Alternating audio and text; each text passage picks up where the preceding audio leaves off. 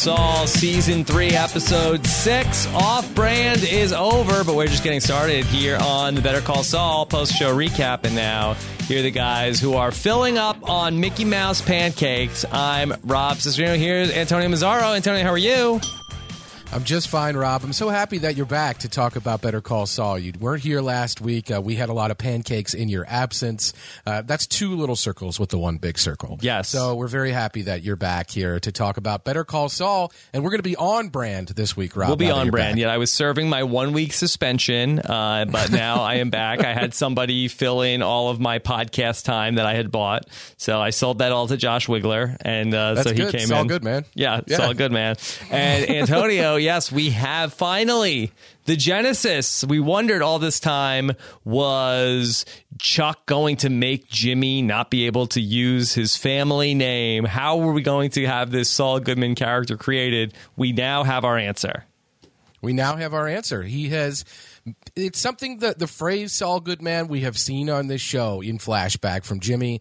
So he reached back into the recesses of his mind, back to his days in Cicero, when he's going to pull this uh, alternate character. And here it is Saul Goodman. We see it. Rob, does Saul Goodman look a little like Vince Gilligan to you? Yeah, yeah, I've seen a side by side comparison on the Reddit. Um, uh, what Oh, did he say? great. I need to to do a that. Karloff here. I think is what he uh, called it. Yeah, he called it a Karloff, putting on some character makeup and really going into character. Uh, I don't know who the character was. It looked like he pulled a vest off of one of those uh, the people from his production crew. But in, in the face, there was a little bit of Vince Gilligan.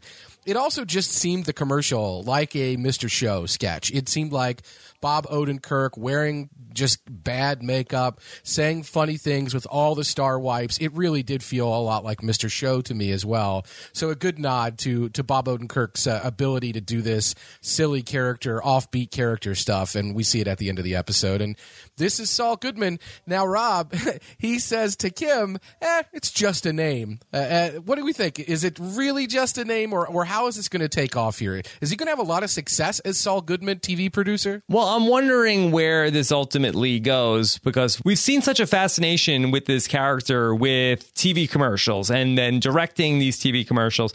It's been such a big plot point over the first couple of seasons. And even if we remember back to sort of like this prologue that we got with Gene, what is Gene doing the first time that we ever see him in the first episode of the series? He's watching old TV commercials. So there's just something that's like intoxicating to this character about doing these sort of like really pitchy TV commercials. And it seems like, I don't know if he's going to get a taste of the commercial business and he loves making the commercials. And this approach he finds like this hard sell is the way that he wants to go. And that's going to ultimately, he's going to say, Hey, why don't I do this for my law firm as opposed to trying to paint myself as sort of like this hero to the older people that I'm trying to reach? This is like this used car sort of approach. Yeah, it is. There is a lot there. You're right with the connection to Gene. Matt Coleman had tweeted at us and said couldn't help but think of Gene watching his commercials by himself while Jimmy was watching his ad with Kim. We know that Saul Goodman, uh, or in, in this case uh, Jimmy McGill, is quite fond of TV and film. This is a, something that's a passion of his. He references movies and quotes that that went on throughout season one. We almost didn't go an episode without references like that. So we know this is a passion for him, and we do know, as you're pointing out, that he's a bit of a hustler. Howard calls him Charlie Hustle. Uh, he can go out there and make a spin spin silk into gold or whatever you want to say. And so it does seem very natural that if he has some success spinning uh, other people's businesses, that he's going to be like, you know what? One of the big things I'm going to do is I'm going to make this Saul Goodman thing work for me. Uh, and maybe he's going to become pretty well known as Saul Goodman if he's out there really working in the community. Uh, it it does seem like at some point he decides that it's not just a character, it's not just a name. It is something that's going to be beneficial to his business. In Breaking Bad, he says he adopted the name because he wanted criminal clients to think he was Jewish. But we see here now the genesis of that name is a little bit different for sure. Definitely. Also, just going back to the saga at Davis & Main, like that was the whole kerfuffle there was over right. that he did a commercial without talking to them. You know, his law business really took off when he ended up doing a commercial and getting the footage uh, for that commercial. So there's just something about advertising on these TV commercials that really appeals to him. I don't know necessarily where we go from here. I'm wondering if that we're going to end up seeing with like this lease that he has with Kim that they have this joint law office and she wants to shut it down. She wants to say, "Hey, let's get out of our lease because it's not worth it for all this money we're going to pay." And he needs to come up with, you know, a few thousand dollars a month to be able to pay off this lease. And I'm just wondering if this is how we're going to start to see this uh, Saul Goodman character start to get involved in some of these questionable activities because he needs to, you know, pay his nut for the law office. That's what I wondered as well. When we had that initial scene where Jimmy's outside smoking and Kim joins him, and Kim says, We should shut this down and Jimmy says, "Listen, the, the, the month that I don't pay my rent, that's when we'll talk about shutting this down." And he had no real plan how to do it. My thought initially was, this is where he goes into the underworld. Like this is where he can use his knowledge of the law and his ability to talk to advise people in a non-legal capacity, just so, sort of from a like an advisor or consigliere type role. Uh, he's going to get involved in these sorts of things with Mike. And then by the end of the episode, I thought to myself, no, where he's going to get his money is he's actually going to become a successful like small time TV producer that this is something where he's going to help lots of businesses get this sort of thing hooked up. He's interested in it. He likes the hustle. He's good at it. He's going to make commercials for other people and that's where he's getting his money. He's going to set up like a production shop. He's already got an office.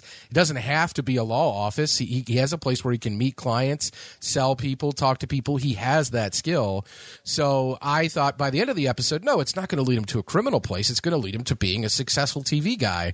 And I don't really know what to think because I, I like the idea that he'll get uh, compromised and he'll do dirty things because we see, we see in the Chuck storyline when Howard is talking to Chuck, Howard is selling Chuck on the year suspension being a good thing. And Howard says he has the year and he's going to screw up. We know that. So that is the sword hanging over Jimmy McGill is a, go ahead and make your money by getting involved in criminal enterprise. The more you do that, the more you jeopardize your actual freedom because that felony prosecution will come back to bite you if you get caught.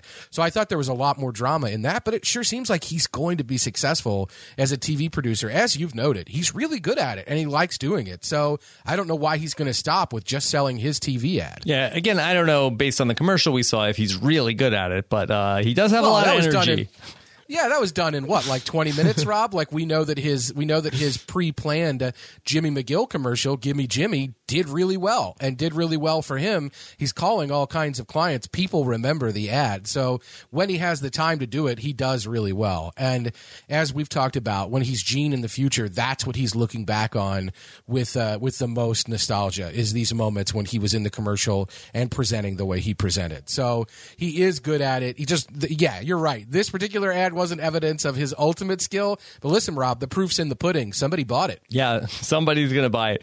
You know, just I think it fits in with this Jimmy McGill character that we've seen over these first uh, two and a half seasons of this show, where he ends up doing misdeeds because it comes from a good place. And I think in his mind, to keep the law office open, like the physical office open with Kim. And then also, don't forget about that we have Francesca, where Kim right. is like, uh, I think we need to let her go.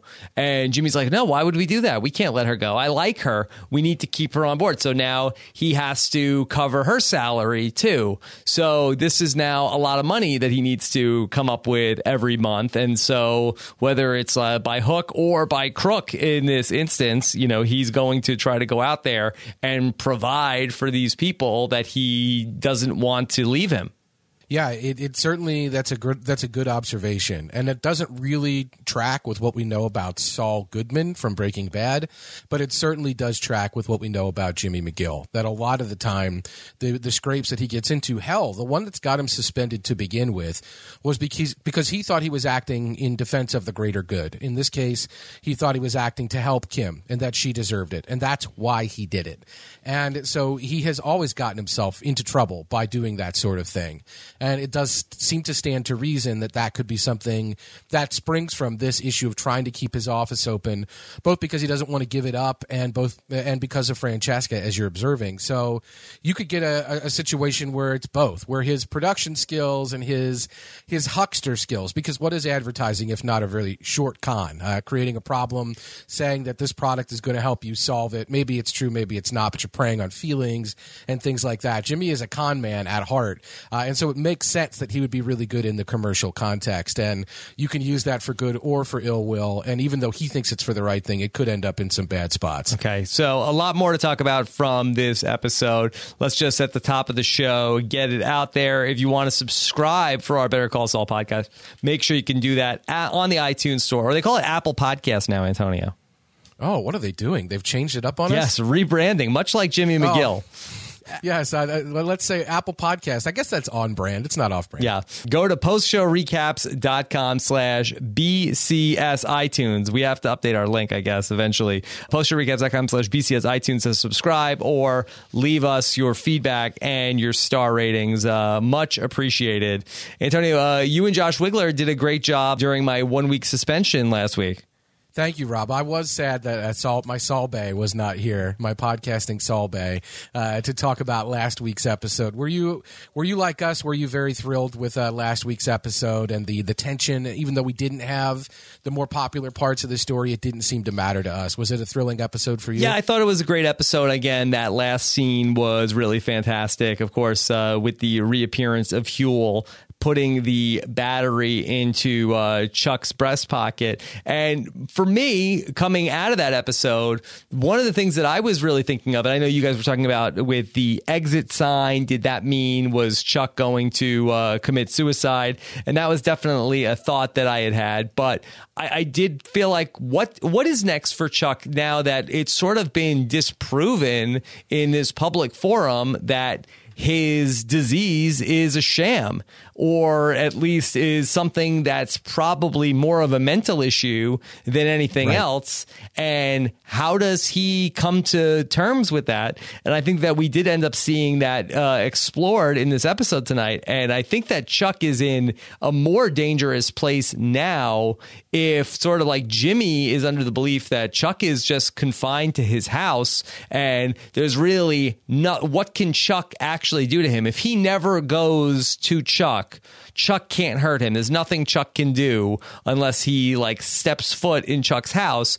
But as we saw in this episode, Chuck is venturing out into the world. Chuck is venturing out into the world. Chuck is trying to cure himself of his issues uh, through immersion therapy, just grabbing batteries left and right, Rob, and uh, soldiering his way through the neon streets of Albuquerque. It is uh, a rough life for Chuck McGill, and he does seem to place a call to the doctor, uh, the doctor Laura Cruz, uh, who is also uh, has a hilarious role on Veep. I might add. Uh, can't wait to see her back on this show.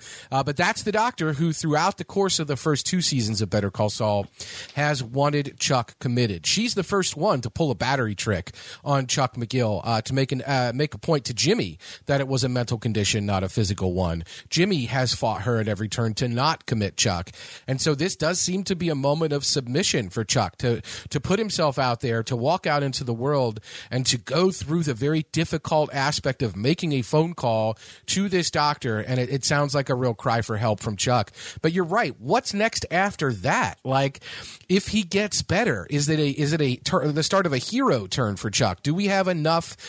Do we have enough patience, Rob, for this show to, to put Chuck McGill through a hero turn just to later use him as a way to bring negativity into the story? Like something bad happens to Chuck or Jimmy does something that makes Jimmy look evil in the context of him becoming more of the Saul Goodman type. Uh, do we have enough patience for seeing Chuck McGill get better uh, and then maybe later play that role in the story?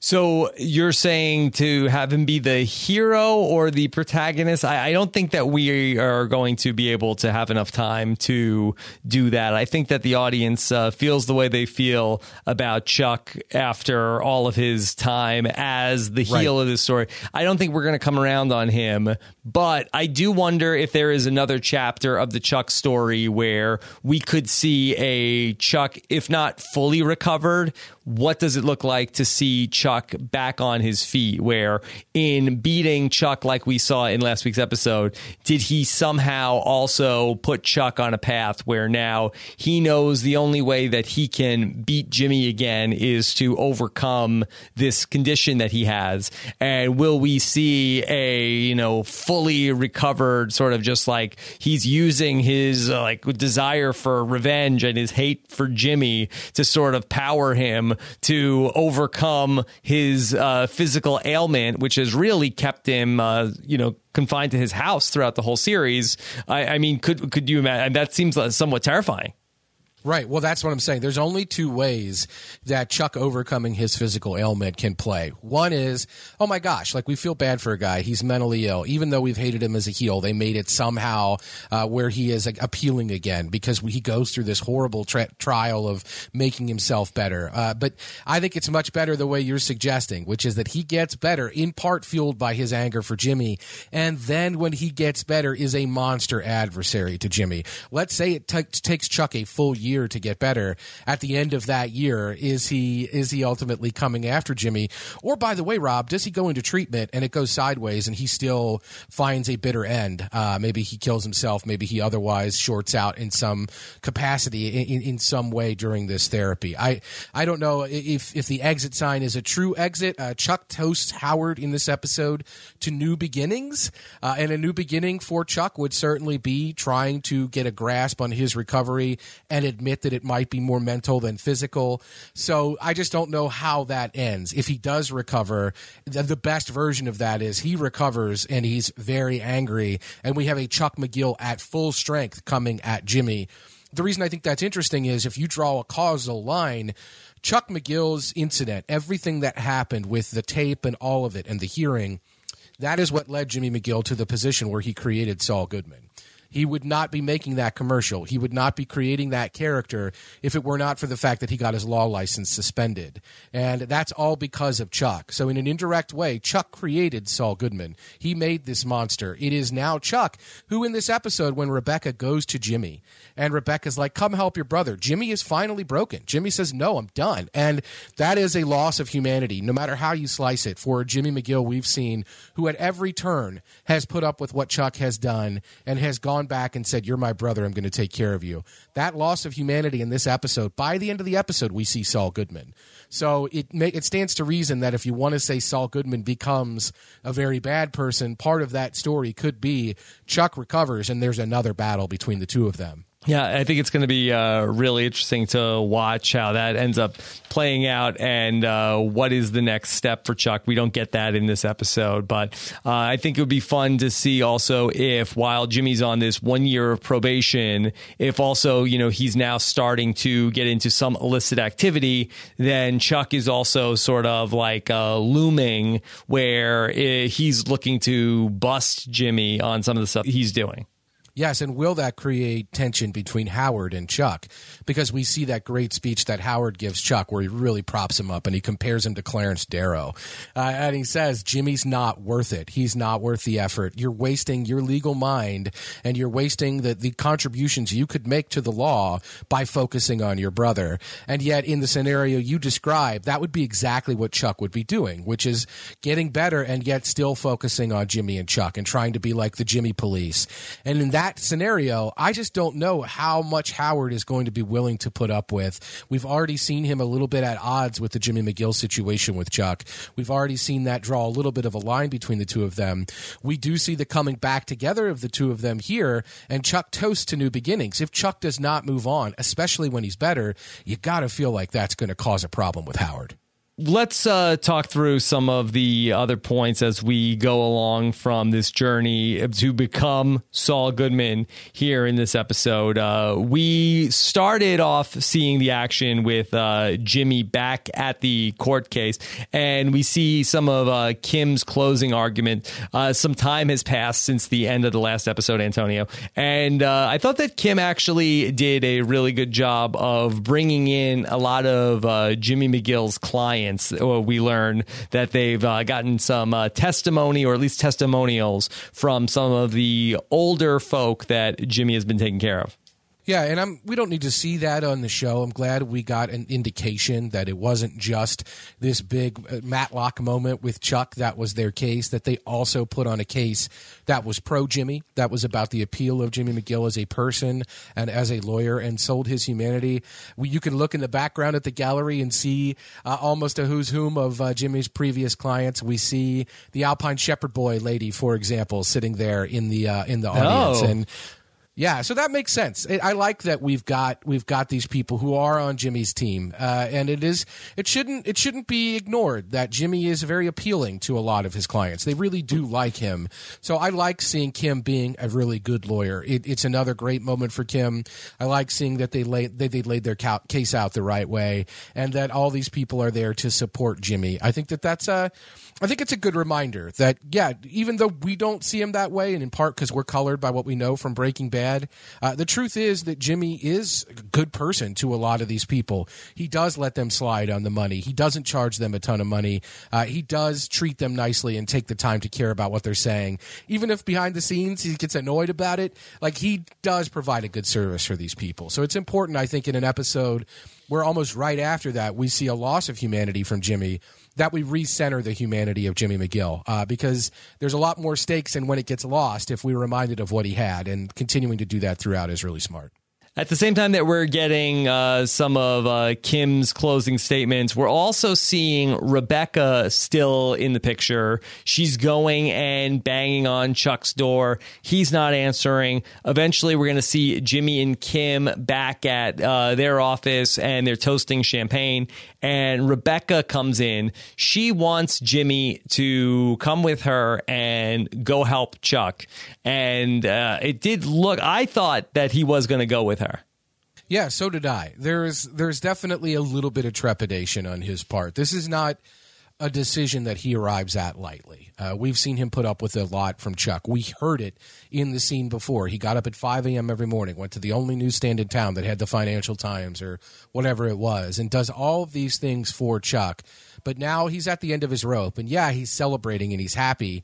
And it seems like a victory over Chuck. But it is a difficult choice. And I also think part of that, we had this underscored last week. I think part of it is Jimmy does also feel bad about how he used Rebecca in this situation. And Rebecca is pointing that out in this scene, right? She says, Oh, well, Chuck was right about you all along. This was never about you helping him. This was always about you helping you.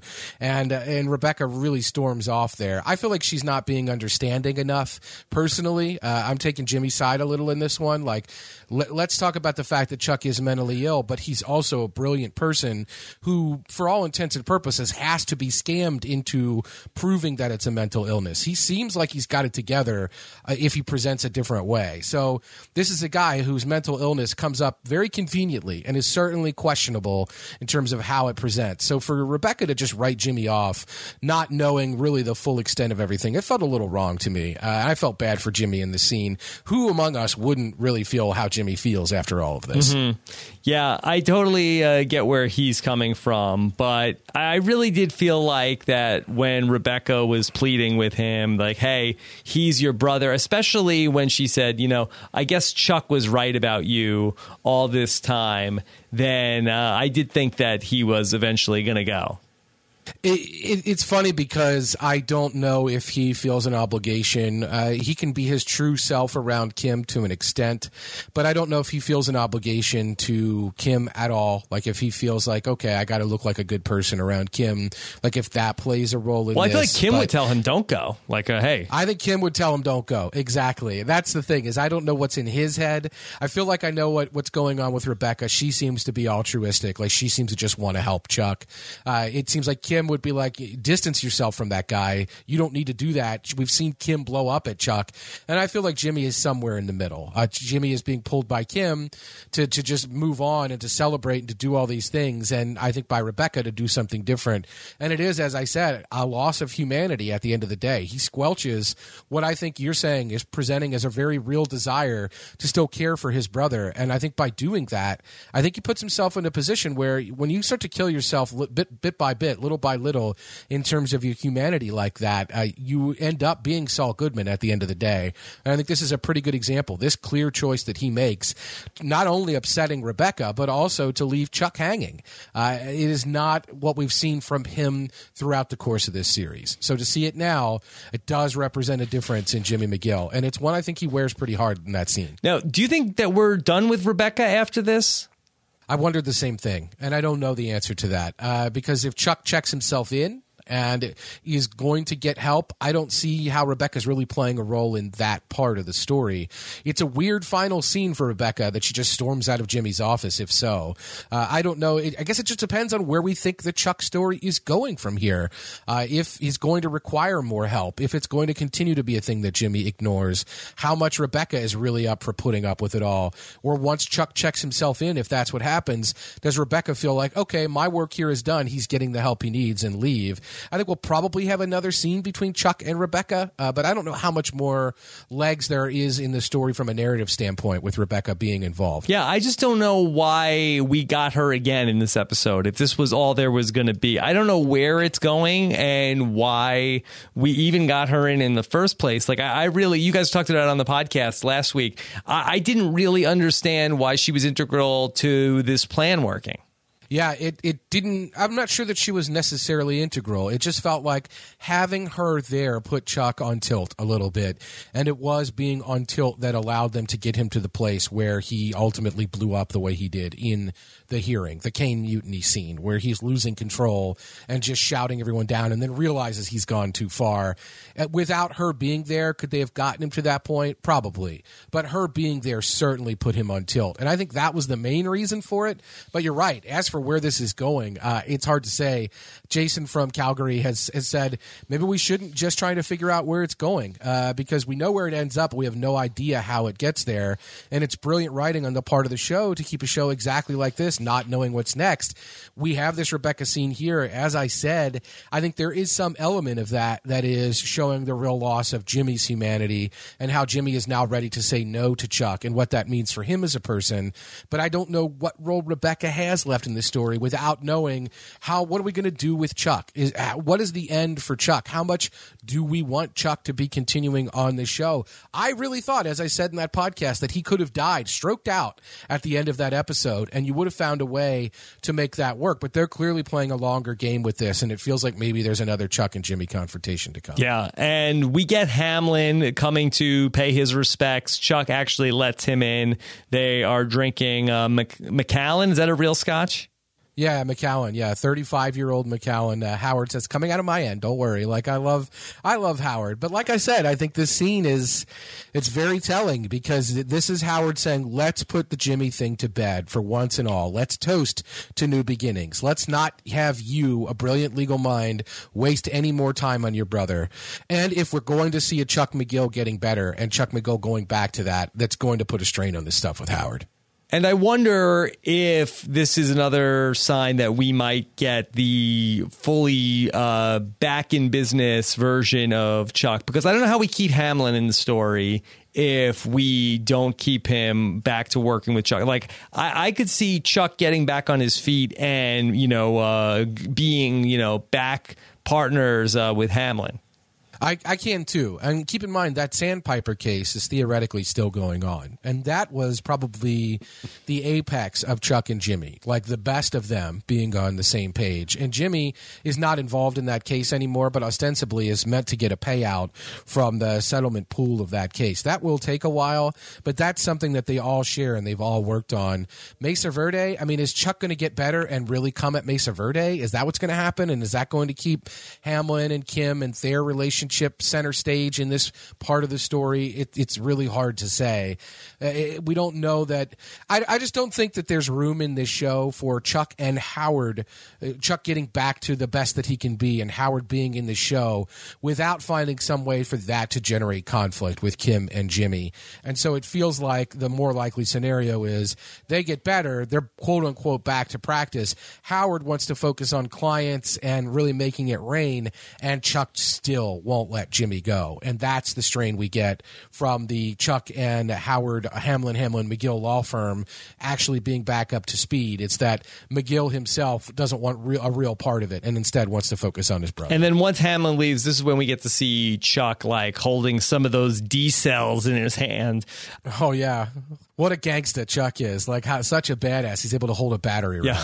Hey Tony, do you think that we're ever going to get more backstory on the exact cause of what made Chuck begin to have this sort of break from reality or start to believe that he has this condition? I mean, or do you think that there was enough there to sort of uh, piece it together that this was when Rebecca left him? This is when this started? Because I just don't know what is the connective tissue between Rebecca leaving him and then him having a sensitivity to uh, any sort of like uh, electronics, uh, electromagnetic fields, or whatever? Uh, I think it's a good question by you in that we don't really know what the what the genesis in in very specific realms is why her leaving would cause that specific thing.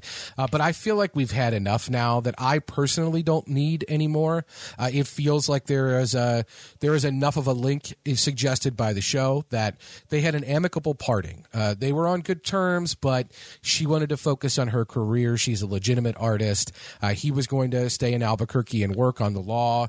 And let's just let's just break it off because she's going to go around the world. She's not going to stay in Albuquerque. So it was amicable. She does still care about him.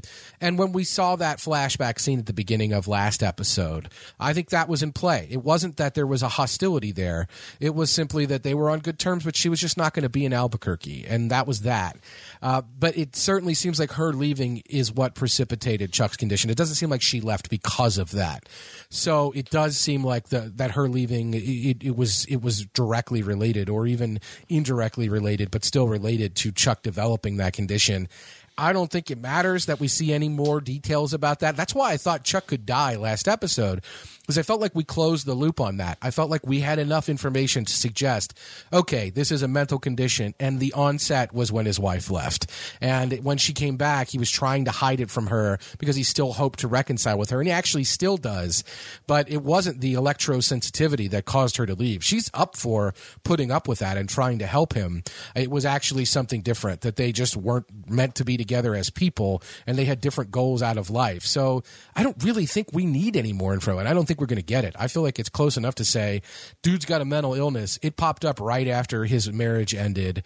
Uh, and even though his wife doesn't really seem to care about that and actually wants to help him, uh, they're not married anymore, not because of that, but for other reasons. Yeah, I wonder if also the cell phone, which, you know, uh, certainly was significant in that particular conversation, I wonder if she was getting a ton of cell phone calls prior to them splitting up. And that was sort of what he sort of like traced it back to that it was the cell oh, phone oh, that was ultimately pulling her away, and that's where he sort of like uh, got that idea because there was so so much like uh, you know really they've done a good good job of sort of like helping us sort of get things from Chuck's POV and like the way that the cell phone was like glowing, like I could see that sort of like being sort of like the inciting object where he felt like he ended up having this uh, sensitivity where every time that cell phone would ring and it was the conductor calling her away. That's where you know he was uh, starting to uh, get the the genesis of this. That's a really good point. Uh, I think that, that that's uh, entirely valid. Like it, and so it definitely triggers him when she shows back up, and it's the same thing. Mm-hmm. Uh, I definitely think that's a that's a good observation. The maestro is calling her, Rob. and when the maestro calls, you got to answer. You mean Bob? Yeah. Um, yeah, Bob. Yeah, I mean Bob. Sorry, not Yeah. the maestro. Yeah. Okay. then uh, we go back to Jimmy's office and uh, we see that Jimmy has now gotten the fish tank uh, after last week uh, taking the fish to go see the veterinarian. Uh, yes. Unlike Sarah, unlike Sarah Lucina, Jimmy has gotten the fish. Uh, the fish. Yes, he's gotten the fishy and he's gotten the tank all set up. And so he realizes that he bought all this commercial time and he needs to uh, get somebody to pull down the commercial. Uh, he's got nine left. He's going to be out $4,000 uh, for those commercial spots. And uh, this seems like that this is a, you know, uh, life changing amount of money for Jimmy. It certainly when he's got no income coming in uh, is is a big problem, right? Like even though it's a seemingly small amount of money, the kind of thing that as a lawyer he would have been able to generate with a little bit of work, uh, it is a big problem when he has no money for sure. And I don't know what his rent is, but I got to imagine like that's a couple months rent probably. And if that's the case, like this is something that definitely needs to be addressed. And we did get that uh, classic Better Call Saul montage where he's calling all of his clients. I think I haven't had a chance to really to really go through that with a fine tooth comb, but it wouldn't shock me if some of the people that he's calling there are Breaking Bad Easter eggs or are people that we've seen in the context of this show. Uh, it- it's probably worth revisiting that little sequence there. I don't know 100% everybody that he's talking about. I, the, the last person he calls is Mr. Yellowitz, and Mr. Yellowitz uh, reminds him of his commercial, makes him a little sentimental, and that's what makes him realize, like, oh my God, if I don't go get my commercial off the air, I'm going to be in serious trouble with the Bar Association because I'm a suspended lawyer. I cannot continue to promote my legal services on TV. And that's the real problem for him. He's got to get that commercial down, or he's going to be in further trouble with the Bar Association than he already is. And the problem is that he's on the hook for the money because he contracted with the TV station to continue to air these commercials. So here's our Jimmy McGill quandary for the episode, but he puts it to bed by the end of the episode. Yeah. Did you think that Kim uh, was a little hard on him when she's like, uh, look, I can't look at any more contracts. Uh, you figure it out. Uh, fair enough. The the concern that I've had, and it does feel unfortunately a little bit like uh, Chekhov's gun, in that it really does feel like Mesa Verde is going to blow up in Kim's face at some point. Last week we had her telling Paige that don't worry, uh, Mesa Verde is not going to be implicated in any of this, uh, and it just felt like this thing where it's like, oh boy, that's going to come back to get you. Like I don't know how, and I don't know if it means McGill Chuck gets better and comes at Mesa Verde because he really wants to hurt Jimmy at that point. Uh, I don't know if that's what we're going to see, but it just feels like Mesa Verde is going to come back. So it's important to keep them in the story as something that's occupying Kim's time. And so I didn't feel like that was super harsh. Like she, she's got to. We have to see her working on Mesa Verde and it being a thing that's important to her. We have to continue to see that in the story so that later on, when it does blow up, it's a it's a thing that matters because we've continued to assign value. to I know, it. but just with 2020 hindsight, if we're talking about that, you know, this commercial contract is going to be the thing that's going to ultimately set Jimmy McGill on this path that he's going to become this despicable Saul Goodman. Yeah, she could have read the contract. She could have taken five minutes. Yeah, she may come to regret that very much later down the line. Like, why didn't I take the extra 20 minutes that day uh, and prevent this whole thing from snowballing? It is one of those incidents where there probably wasn't a loophole in the contract, but if there was, uh, Kim is the kind of person that will find it. And to be fair, Jimmy did find a loophole. Uh, his loophole is a very Charlie Hustle style loophole. Uh, and Jimmy Kim does sign off on that loophole when Jimmy explains to her what it's going to be. She actually calls it smart. So could she have found another way around that? Uh, it's possible, but she does sign off on the way that he chooses. So I guess she gets what she deserves at some No, point. Antonio, he does say, though, that his contract prohibits him from reselling the time, yet we see him calling a bunch of people to try to sell that airtime. So, uh, what am I missing here? he realizes at some point that I think that he and when we see the pitch when he goes to the carpet company, what he's actually doing is a letter of the law versus spirit of the law thing. He's being very lawyerly here when he's saying like the contract says I can't sell my airtime. It doesn't say I can't give it away. And so what he's selling are he's going to use his interns uh, to the students to film a commercial for that business, and he's going to charge them for that. But then he's going to give them his airtime for free, and his contract says something about selling the airtime, but doesn't say anything Oh, about so he's producing the commercial for them, but then giving them the airtime for free. Yes, yes, that's the special package that he's offering the carpet people in that next scene. uh, After we have all that sign off, uh, after he and Kim are outside uh, fight, discussing over what's going to happen, we see him making this desperate pitch, and he's saying like our our number one suite, and he names the exact amount. He's like nine commercials. It's the exact amount of money that he owes, and he's like, what we're going to do is you will pay me to shoot your commercials, and then you'll get the airtime for free, and that's his workaround. So it is a it is a very lawyerly way to get around a contract. And if you look into that that in a contract dispute, that would be something you could dispute in the court of law because he's certainly going against the spirit of what would be the clause in the contract, but he's probably not going against the letter of it, and he's probably got enough ground to stand on that he can get away with. it. Antonio, those carpet people should have taken out the commercial because they could have put uh, Nacho's dad's upholstery business uh, right out on the street. and then that would have worked really well for Hector, Yeah. right? Uh, we'll get into that. So yeah, they could have done that. To be fair to them, Jimmy was like, "We'll have to start shooting in the next fifteen Yeah. minutes." It's like, what kind of pitch are you really making here, man? Yeah. like that. That's sort of like I'm stuck at a hotel and I've lost my passport. If you could just immediately put this money in my bank account, I'll pay you back when I get home. Uh, were you excited that the film school kids were all back? It's fun to see them. I think it's. I think they got a lot of uh, mileage out of uh, the kid with the glasses. Uh, Tim Stinks. That's who he looks like. Uh, he looks like somebody that we've seen in other realms. Uh, but when when they get the uh, when when when Jimmy is asking like, "All right, can you say this line? Can you say this line?" He just takes one look at that kid and he's like, "No, Woof, I don't want you on him. TV." Woof. Yeah, Yeah. that's Yeah. perfect. So I like the mileage they're getting. They're getting out of those people. That's good. Good Right, he's talking to them about uh, what their roles could be. He's asking uh, the girl, uh, I think said you were in drama club. Turns out she was the treasurer of the drama club. Yeah. Yeah, I thought you were the president. No, I'm the I'm the treasurer. So maybe not a high ranking level member of the drama club. Not high enough to have the acting chops to really bring it on this uh, on this Yeah. commercial. Uh, and they ultimately film the commercial that we end up seeing uh, at the end of the episode. And then, um, I mean, I'm interested to know where we ultimately go. I mean, do you think that we will have some familiar client? Because I don't know necessarily if this is sort of like a, uh, if we can see the obvious direction that this is heading, this commercial business. Like we're saying, like, okay, well, he'll probably start to be able to take on some illicit activity now that he has this pseudonym. But in terms of the commercial business, I don't know where that part of the story is going.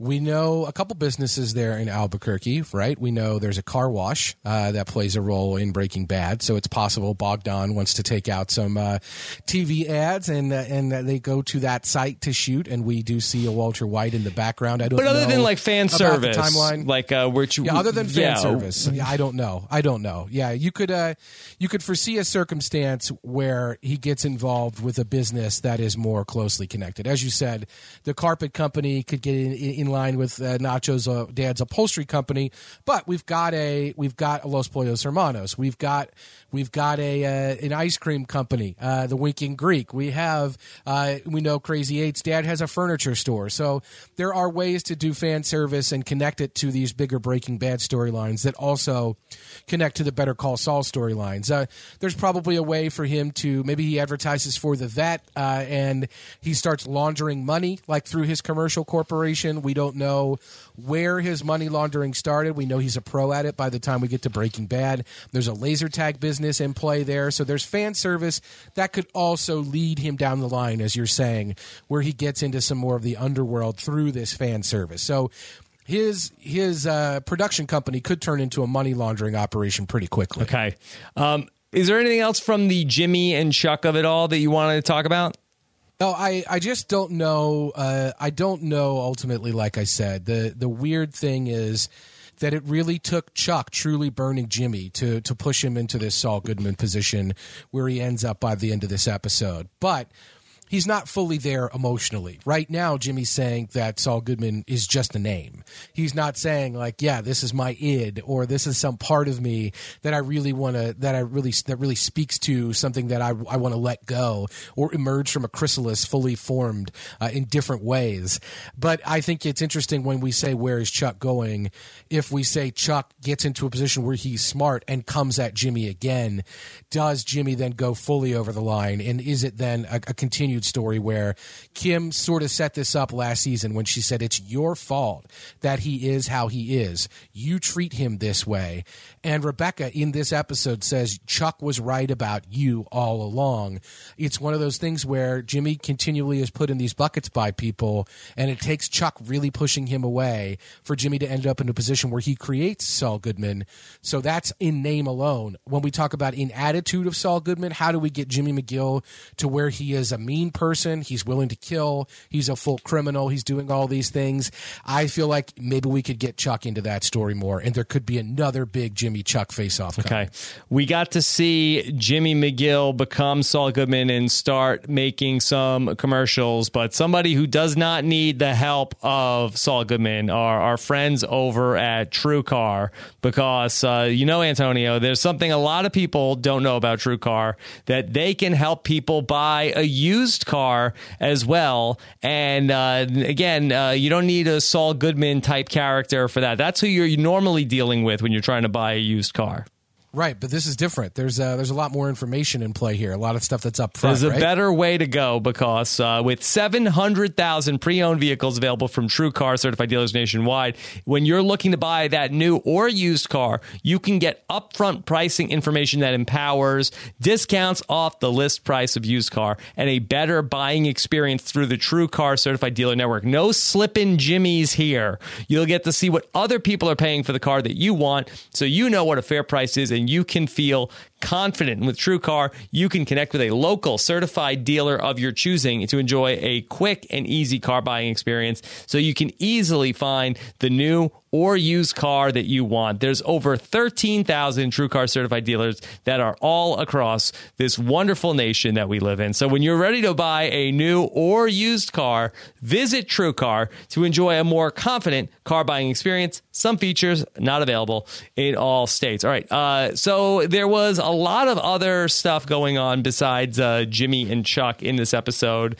and we are a little bit all over the map here. So I guess, uh, do you want to talk about Nacho? This was certainly the biggest Nacho episode in a while.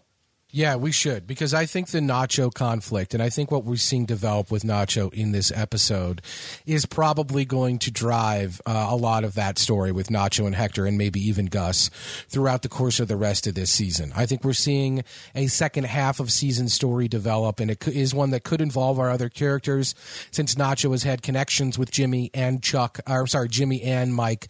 Uh, so it could be something that's boiling up and we're seeing the genesis of it here. We do get the full Nacho Nacho. We see Nacho, Nacho, in his work with Hector. Yeah. The full Nacho. Yeah, Nacho Supreme, I think, is yeah. what we're getting here. Uh, we ultimately see Nacho being a uh, collector for Hector, an enforcer for Hector, a, uh, a, seamstress for his father, or a seamster, I guess, maybe, uh, for his dad.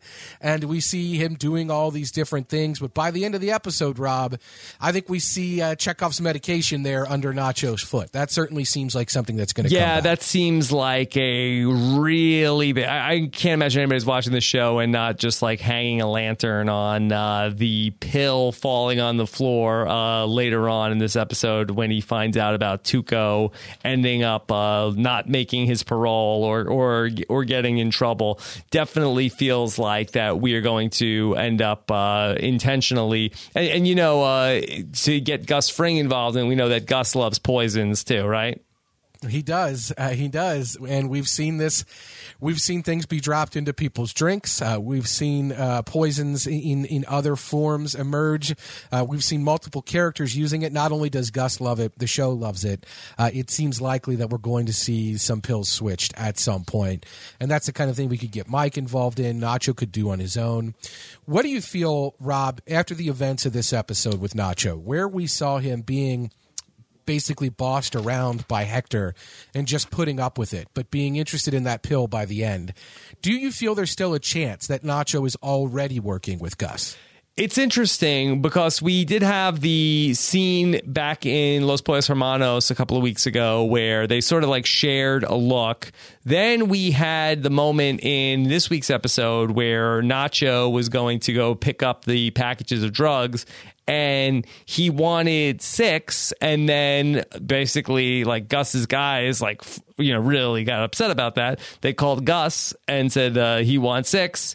And gus says okay let him have six let him have six, uh, and Gus said that without much trepidation. Uh, Gus is a longer game kind of guy, and whatever he wants to do with Hector, he has not executed his final version of that yet. Uh, he's got Hector in a place now where Hector is very needy, uh, and he's let Hector push him around to the point where we see the Los Pollos Hermanos operation is bringing Hector's drugs in, and and yet, as you're pointing out, we see Nacho taking an extra one and Gus letting that go we also saw when we knew Gus did not want Hector killed, we saw Nacho standing in front of Mike's line of sight at the end of last season and preventing that from happening. For all intents and purposes, Mike would have already taken that shot before the car horn comes into play and Mike walks away. Uh, Mike could have taken the shot at Hector if Nacho hadn't been standing there. So whether or not he's working with Gus already, or whether or not that's something that will happen, he certainly seems like primed for it. Uh, he's already been willing to sell out the Salamancas. We know he recruited Mike to take out Tuco, uh, and he's being treated terribly by Hector and it sure seems like Hector wanting to bring Nacho's dad into the mix is the sort of thing that Nacho would say, look, enough is enough. I will do these things and I'll work for you, Gus, or whoever, uh, but I'm not going to let my dad be dragged into this. Uh, and maybe not the, the, the two options, right, are Nacho's working with Gus or he's not. If he's not, and he goes into his own business to take out Hector, we know that's a thing that Gus does not like. So whether he's not, whether or not he's at odds with Gus or on the same page with him, if he tries to take out Hector on his own, I feel like that's the sort of thing that can put him really sideways with Gus Fring, whether he meant to or not. And he, Hector does end up in a wheelchair, Rob. So is he going to end up in a wheelchair because of this issue with the medicine. Uh, we had some questions, uh, people asking, like, by the end of this season, are we going to see this? Uh, do you think that's the case? By the end of the season, are we going to see Hector in that wheelchair because of this medicine? Uh, I'll guess yes. Uh, I feel like that this might be too far down the road to like establish it here, and then in two seasons we're going to do that. I mean, how much time could we really be spending going through everything with uh, with Hector here? Yeah, Rob's Taboo Buzzer said we need to track that pill because you know Gus loves that. Maybe Nacho pulls a 180 because of his dad or is already working for Gus, and I think that's the central issue. And it certainly does seem like um, that's something that we should track here. I, it would be like Breaking Bad or Better Call Saul for us to expect that that would happen and then for it to end up slightly different. Uh, so maybe Gus does prevent it from happening, even though Nacho's able to go through with it. We see Hector drinking that coffee in this episode. That's how it begins with Hector grabbing grabbing his coffee. Uh, mm-hmm. So there is a delivery mechanism already in play here. Uh, it would Does track he use with stevia? with Lydia. Does he use stevia? It's a very good question. So uh, there's a lot going on there. And again, that's the show both being able to do fan service by by referencing or by playing at things that happen later in Breaking Bad, but also advancing the story of this particular characters uh, that are in the Breaking Bad world, but in Nacho's case are not uh, and are are at odds. So we're going to have some good stuff coming from this for sure. At the point that we see that Hector dropped one of the pills on the floor, uh, Nacho has it, right? So it's yeah. going to be a matter of what you would want to do here in the scenario. And again, not that I poison anybody, is you want to open up that pill capsule, replace it with something, and then uh, pop that back in. And then you have to do something that's going to get Hector upset. So that he takes the pill again. Right. Yeah. And that is. Uh, that's probably easy to do, easy enough. It seems like Hector gets upset pretty easily. Uh, the Tuco thing is something that was referenced in Breaking Bad. We know that that's a moment that they were going to hit on this show because they sent him to jail, uh, and that's something Hank brings up on Breaking Bad. Is that is this incident with Tuco potentially stabbing someone? So this is something that definitely happens. Uh, we knew it would happen, or we had an idea that it would happen with Tuco. It serves a lot of masters, but the one thing it does is, as you're pointing out, it shows that Hector can get triggered pretty easily. And so the question is, like, what could Nacho do to trigger Hector to make him take that pill again? Uh, and that could be something that involves Gus for sure. Uh, so there are, it could involve Mike, right? Like, there are a lot of good ways to bring things that exist in this story back into the Hector realm to cause him to lose his mind and take that pill again. Uh, and yeah, Nacho could be could be on board with that. So I'm I'm very much looking forward to to this. What did you make of the fact that? we start this episode seeing Hector make Nacho do something that Nacho didn't seem to want to do. Um, we see Krazy-8, uh, somebody that we've seen on this show before, who we know from the Breaking Bad universe is not only loosely connected to Jesse Pinkman, but may also have been working with the feds as an informant at some level. We don't know when that might have started, so we don't know how much of that is in play right now. He comes in very nervous to talk to Nacho. It seems like he's nervous because his money is light, but Nacho has to, because of Hector, beat Krazy-8 down. Uh, and that's something he doesn't want to do. And then the next thing we see is back at his dad's shop, he cuts his hand sewing Rob and barely reacts reacts, and that's what takes us into the credits. What do you make of that, where he cuts his hand and he has really no reaction? He's depressed. It? He hates his life, and he doesn't feel anything anymore. He's dead. He's inside. dead inside. Right. Working for Hector yeah. has really just uh, made him into a shell of who he used to be, and uh, he's like a cutter. It's like he has to cut himself to feel something. I like it. Uh, yeah, or maybe put a bag over his head. Yeah, uh, just to feel like there there is that in play for sure. And I think that's a Nacho who is going to be willing to stick his neck out and probably come at Hector. And I think the question we have to ask ourselves is: Is that something where he's already working with Gus and that's going to upset Gus as a result, or he's not working with Gus and it's going to upset Gus as a result? So Gus clearly has a larger plan in play. We see Gus in this episode, Rob, at a very famous Breaking Bad location. Uh, so, and, and with a Breaking Bad character that we don't see until the very later seasons of Breaking Bad. So, Gus is already working on building his empire sure. out, Rob. And Hector is part of that. He has a bigger plan for Hector. We don't really know what it is right now, but he certainly does seem to have some bigger plan for Hector. Okay, so a couple of things on all this. Let me just uh, throw a couple other things at you, Antonio. Uh, just going yes. back to the pills. Um, while we've been talking about uh, could there be either a replacing of the pills or some sort of poison in play, it could also just be that we have a removal of the pills. What happens to Hector if he has one of these episodes and doesn't get that pill? Yeah, uh, he needs that pill to keep him alive. Uh, that's a possibility. Um, is it is it a nitroglycerin? Is that what we're dealing with? Is it a chest pain pill? Like is that is it to prevent uh, angina or or something like that? I don't know if that's what we're talking about because the, the idea would be, I guess, if he doesn't have his pill, he'd have a heart attack. Uh, it seems more likely that what puts him in that wheelchair, since he's unable to speak or unwilling to speak, and he only uses the bell, is a mm-hmm. stroke. Mm-hmm. Um, a stroke could could be caused by similar things, and a lack of medication could lead to that as well. I don't really know what specific medication it was, but it seems very likely that you could see a stroke if he doesn't take the medicine. Yeah. Then I wonder if there is no relationship yet between Nacho and Gus, but I wonder if uh, Nacho, you know, came to Gus and said, "Hey, look, this is what Hector is thinking, and he's going to ruin my dad's business. That if I was able to put a stop to this, uh, is there a place for me within your organization?" Yeah, or maybe Nacho goes to the one guy he knows for sure wants to kill Hector, which is Mike. Like maybe Nacho tracks Mike down and says, "Remember that thing you were going to do? You never did it." I'm in a position now where I need you to do it. And then that's where Mike says, I think I got a guy who you need to talk I got to. a guy. And Mike makes the connection. That he's in this.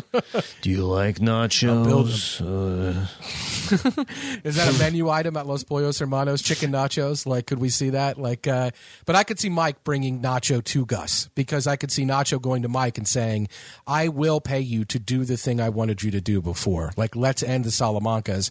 And Mike says, well, it's a lot more complicated than that. Like, uh, and then Mike is the one who brings Nacho but to Gus. So I can see that for sure. Nacho does not exist in the Breaking Bad universe. So something must go awry. Something must go awry. He is mentioned, we think, I like by a name. pimento loaf on rye.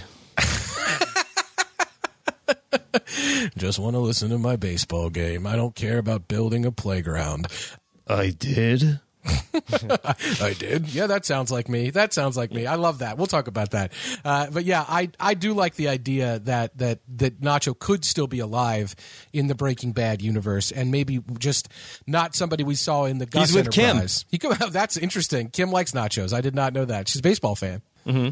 Yeah, she could. He's with Kim and Chuck, and they're all like on an island somewhere where none of them died, uh, and they're just uh, they're just in the witness protection program or something. Yeah, I don't know, um, but I think it's possible because when when Saul's in the desert, he says with Walt and Jesse when he's got he's been black bagged. He said, "Who did this to you? Was it the cartel, Ignacio?" So he mentions somebody that we think is probably Nacho. We have no confirmation that it is. It's just somebody with the same name, uh, and the idea might be, depending on what the writers have said, it could be the same guy. So he could still be around in that universe, and we just don't know. Can you explain the relationship here between uh, Hector's cartel or uh, Hector's crew and Gus's crew? Because I thought that they were like totally independent. They both worked for the cartel, but why does Hector's crew uh, get drugs from Gus? I think that's a good question, uh, and it seems to be that Gus lets it happen. What we saw in last week's episode, I'm sorry, two weeks ago's episode, was that they were co-equal businesses, according to Gus. That they both worked for the cartel.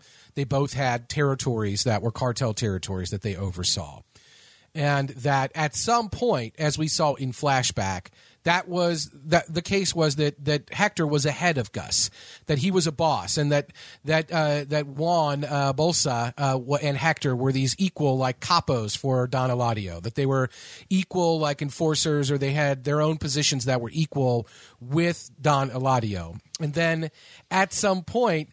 Gus has seemingly passed Hector by, uh, and they're theoretically on the same level now, in that they're both equal. Gus says, "Like, did you clear this with the cartel? Did you do this?"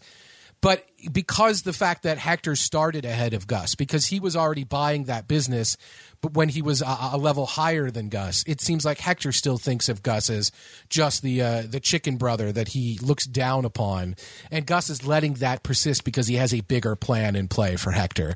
And we know from the flash forward when we see the Los Pollos Hermanos truck driving on that route uh, with the shoes that fall down, that Gus does win this battle. We know Hector ends up in a wheelchair in the desert.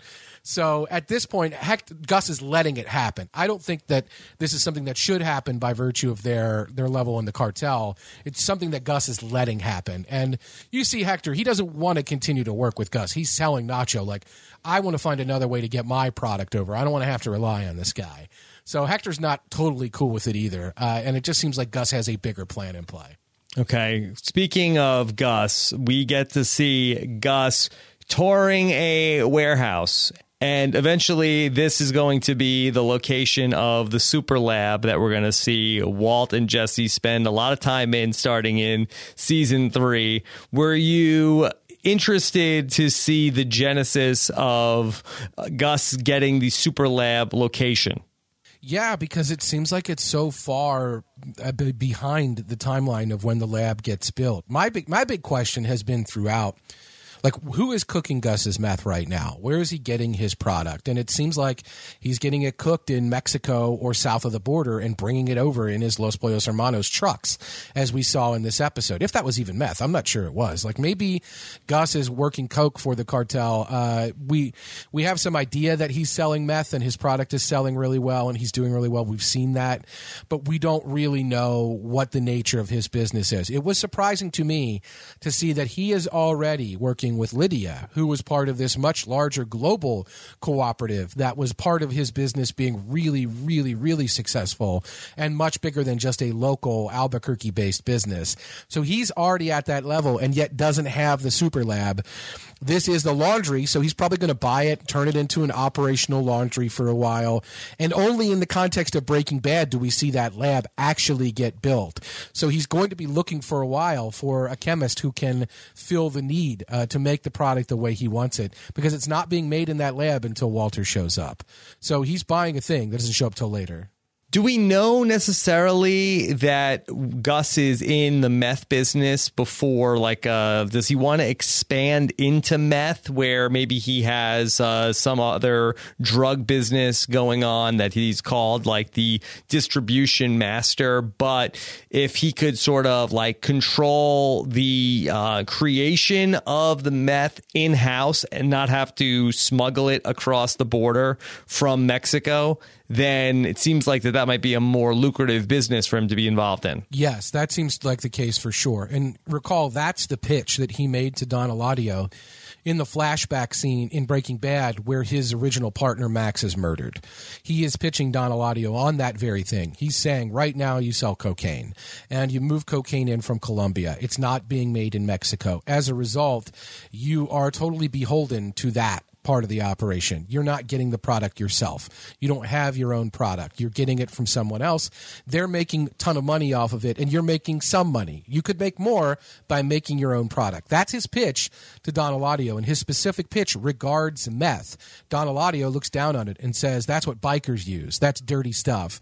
And Gus is saying at the time, no, we have a way with our formulas. And max the chef it's totally pure. It's great. It's not like that bank biker crank you've heard of. And then they kill his cook right in front of him. And so that's been my question throughout right? Which is he originally wanted to pitch meth. He originally wanted to sell meth. He had a good recipe and don eladio shut him down on that. Now it seems like that product that we're seeing in the los pollos hermanos truck is white. It seems like cocaine but it, recall it's walter white's meth that's blue uh, and it's blue because it's so pure that stands out because it's blue. So just because that's white doesn't mean it's not meth. We don't 100% know what that product Yeah, is. but it doesn't look like it's crystals. It looks It like it's looks like powder. Right. Yeah. So it's probably cocaine. So he is probably not fully in the meth business yet, but by his connection to Lydia, it sure seems like that's what he wants to do. Because remember, Lydia is the one who had the connections to the key chemicals and ingredients that were needed to make the meth that could be ordered and acquired without showing up on a list somewhere. Uh, and it was her ability to get the chemicals through Madrigal Electromotive that was a key element of why she came back into the story with Walt and Jesse once Gus is out of the picture.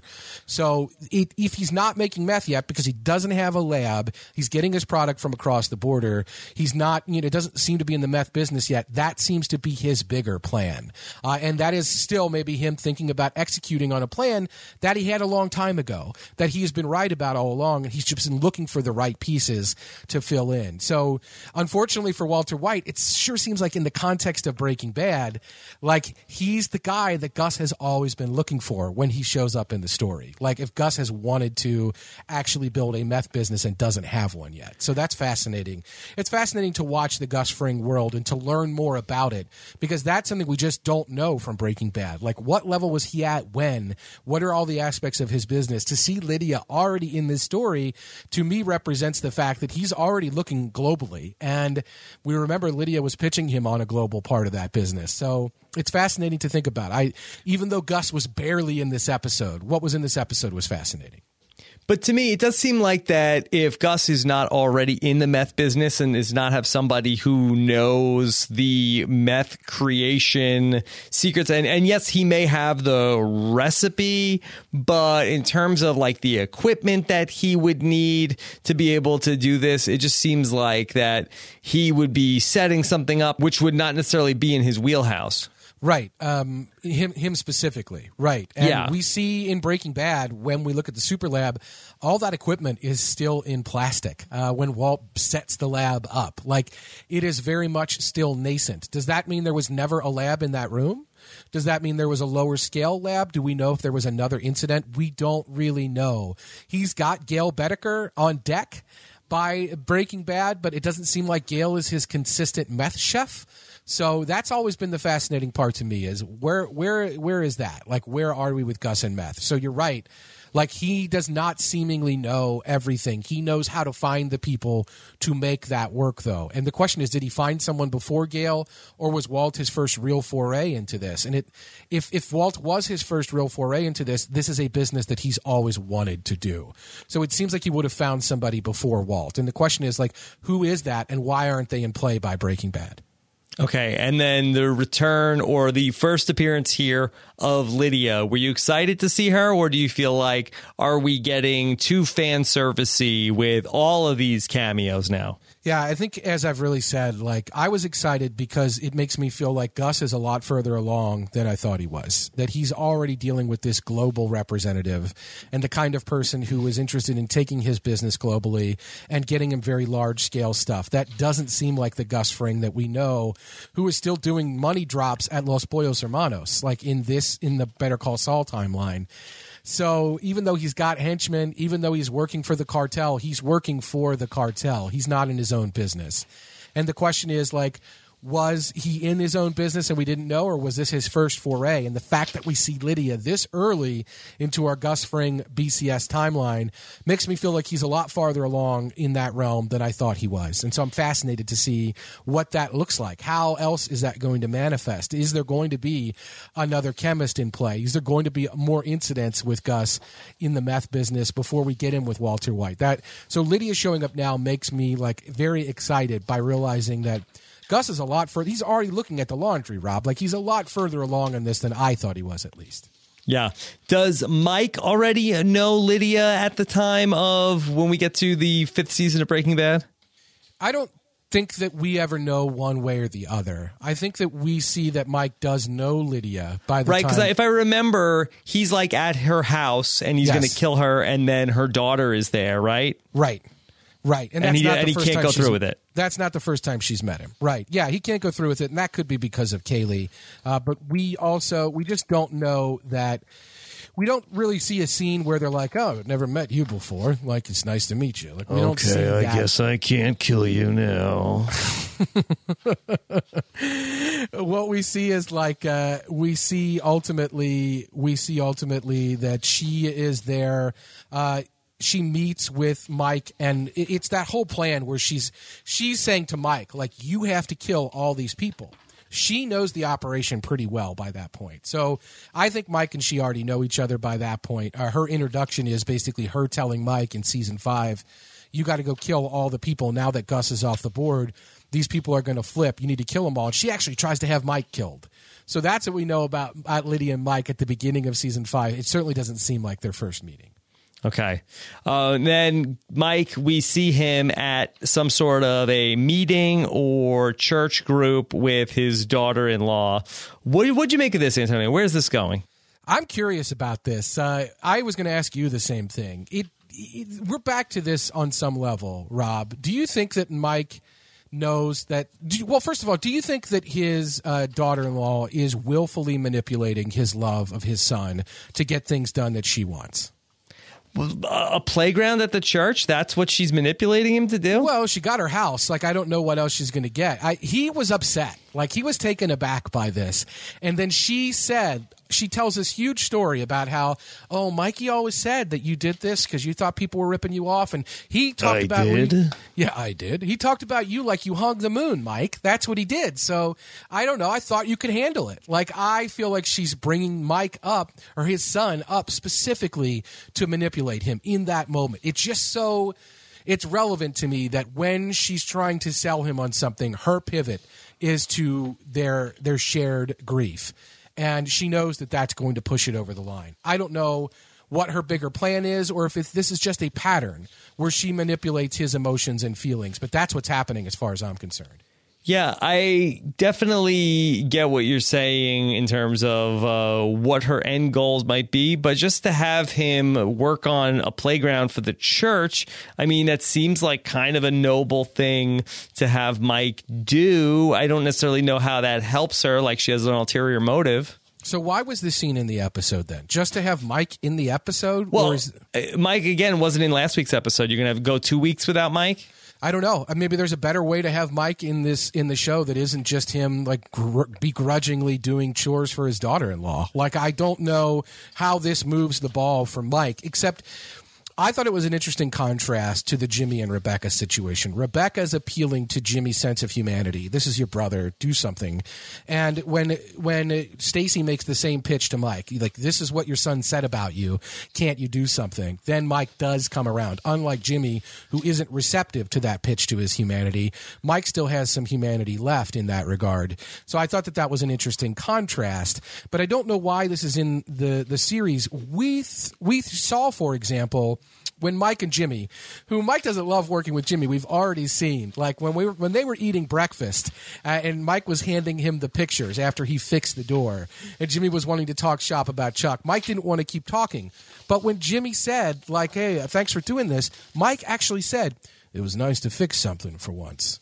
And yet now mm-hmm. here Stacey is asking Mike to do the very thing he already expressed that he liked doing with Jimmy and he's reticent about it. Like he doesn't want to do it. So my question is like why doesn't he want to do it? After we already heard him say he liked fixing things, why is this something that he doesn't want to do? Uh, that's a fair point. I mean, do you think that Mike? I mean, he went to this meeting with her, so I was going to say, is he already suspicious about his daughter-in-law? So I don't think that that's the case. Uh, I don't know that maybe he just feels like uh, he's busy. Well, we know he already has reason to be suspicious because she said when she was in her old house that people were running down the street shooting guns. And he sat out all night and he heard a noise. It was the newspaper. He knew there was no gunfire. And the next day he's at work. She begs him to come over and says someone has shot the house in the middle of the night. He knew that wasn't true because he sat there and watched it not be true and yet he still bought her the new house and put himself in a position where he has to pay for that house. And so he already knows that she is a little, she's a little tilted and she's a little, I think he just sees her as a little touched and a little bit uh, concerned with what she's doing. And therefore, that's where she's at. So I think that that's what's happening with him generally. I don't think he thinks she's just specifically lying and manipulating him. I think she thinks that she's very upset over what happened with with her husband and he still feels guilty about it. So he will go out and do anything in the name of that. But i don't know why he was so reticent about building this playground to begin with. It seems like as you point out he's willing to go to the church group with her. He acquiesces and says you know if that's what you need i'll go back.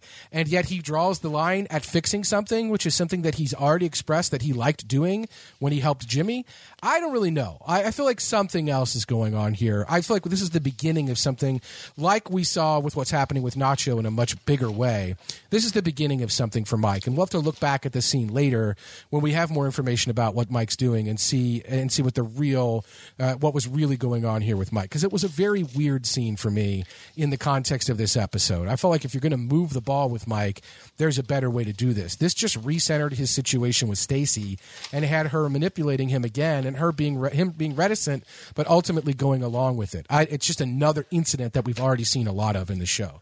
Well, I thought the whole thing with the church group was uh, actually a weird scene. And I thought that it was presented in an unusual way with sort of like that rotating shot around the room. I mean, why do you think that they did it that way? Just to have Mike as the reveal at the end, or do they showcase like all the different people that were in this group? Yeah, I think it's more of Mike being the reveal, uh, and it's just a directorial flair. But there's a possibility there's something more to it. Uh, we've seen support group settings in this universe before, uh, specifically with Jesse Pinkman. But this is something that we've seen before. I didn't see any faces in there that were familiar faces. This seemed to be a support group of people who have lost someone. Uh, and that was what was going on there. She's telling stories about the uh, probably for parents or people that that have lost somebody. That just seemed like what was going on with this support group. And so it's funny to think of Mike in a twelve step group. Uh, Rob, uh, you think Mike would be able to recite like uh, any of the twelve steps, or would Mike? Uh, what would Mike? Mike really wouldn't. I don't think normally appreciate being in this setting. Dear Lord, give me the forgiveness to be able to control what I can or whatever. yeah, Mike and Serenity don't necessarily go Serenity together. now, insanity later. That's what I always say. so there's a there's comedic potential in just seeing Mike in this setting, and the real the reveal is funny on that level. But I don't know. I just I was very this more than any scene this episode. I was like, what are we? What's what's what's really happening here? Yeah. Like where is this going? Why are we back to Mike's daughter-in-law manipulating him? Like, what is the ultimate end game for that?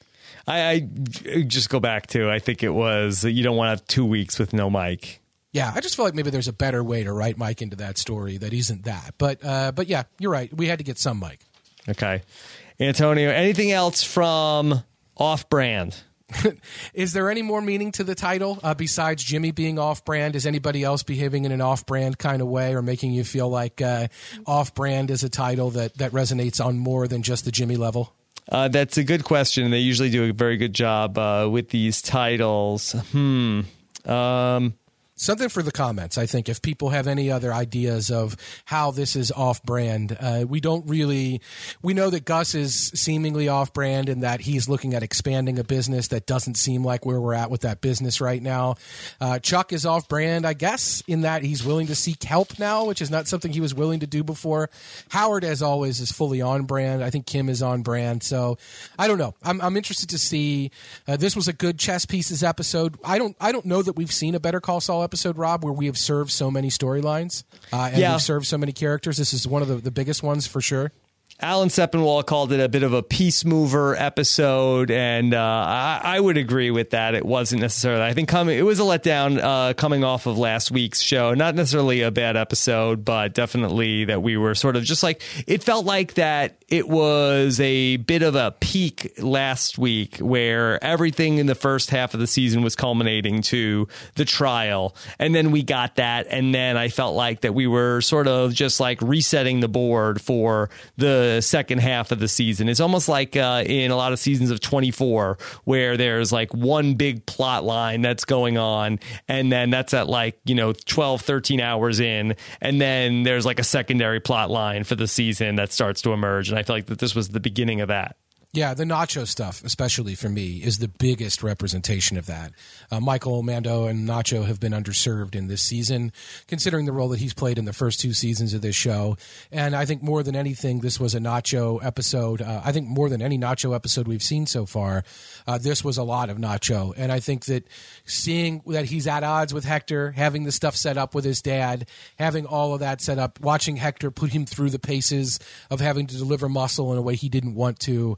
I think that that's a very interesting thing that they set up. So it, because of all the Nacho work, it felt like it's it's naturally going to feel like a reset, especially since that's with what we started with. So that was it. One final question. Speaking of peaks.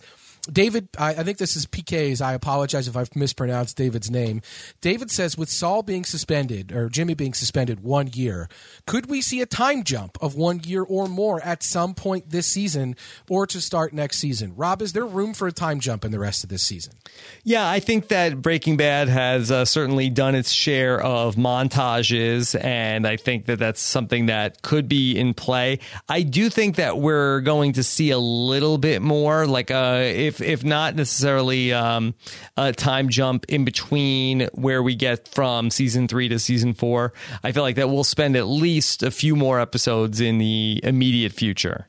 It does, yeah, and in the you could time jump the Jimmy stuff, but I'm not sure you could time jump a lot of the other stories. You could certainly time jump Chuck, you could time jump Jimmy, uh, but Yeah. I'm not sure you can. Well, time jump- especially if Chuck is going to be getting better, and we Right. want to see sort of like over the course of this year where Jimmy is suspended, where it takes six months, but Chuck is like you know some sort of like training montage where he's like uh, you know going back out, going to like bigger bulbs, batteries, yeah, putting him in his mouth. Yeah, right, right, and then he ultimately is starting to like uh, like he's rising, but Jimmy is like taking on like seedier clients or whatever, um, and Kim is getting more frustrated. I think we could uh, end up doing a montage in that way. Yeah. We could have "Gonna Fly Now" from Rocky play, and instead of hitting sides of beef, Chuck is like punching like electrical systems, climbing telephone poles, uh, you know, doing running upstairs and uh, touching an electrical uh, door opener. Like there are options for Chuck to be Rocky, and I'm I'm here for that, Rob. Like I Yeah. like a Chuck montage, but I don't see how you can montage through the Nacho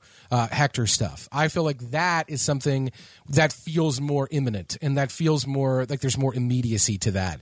And I don't see Nacho sitting on all that. With Hector saying, "Talk to your dad. I want this to happen." There's a sense of urgency there. So I don't think we can time jump till we resolve that. Yeah, I think you're right about that. All right, Antonio, um, you have a hashtag for this week's episode. I don't have a good suggestion. Do you How have about one? Nacho Supreme? Nacho Supreme. That's that was right away, but I like that. This is a Nacho Supreme episode, so let's go with hashtag Nacho Supreme. Okay. All right. And then what else? Uh, of course, uh, you and Josh Wigler have been uh, doing your deep dive into the uh, leftovers, which I've been thoroughly enjoying.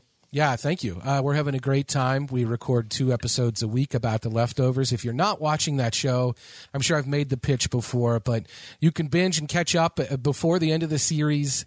Season one, the first half is a little slow, but by the end of season one, it's really humming. Rob, there's not a more absurd show on TV right now. Just the bonker stuff that shows up on the leftovers.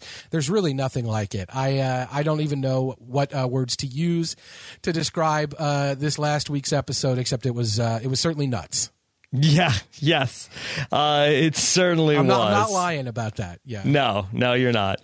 Um, so good, good job there. And of course, uh, that's all on postshowrecaps.com. Of course, uh, one week from now, we will get into episode seven of uh, Better Call Saul. And then, Antonio, it's like the end of the season is uh, almost over the horizon.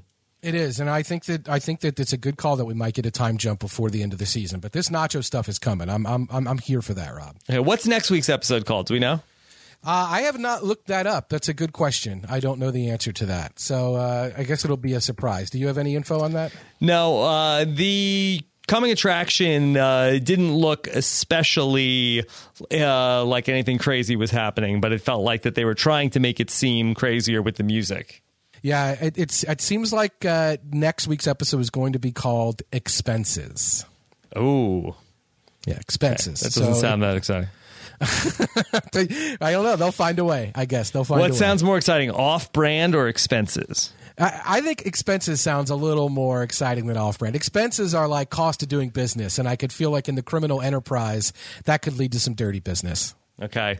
All right. Thank you guys so much uh, for listening. Of course, uh, great job as usual, Antonio. You can follow Antonio on Twitter. He is at AC Mazzaro, two Z's, one R. Yeah, better call Antonio. Okay. Uh, and I'm at Rob Cesternino. Take care, everybody. Have a good one. Bye. Bye bye.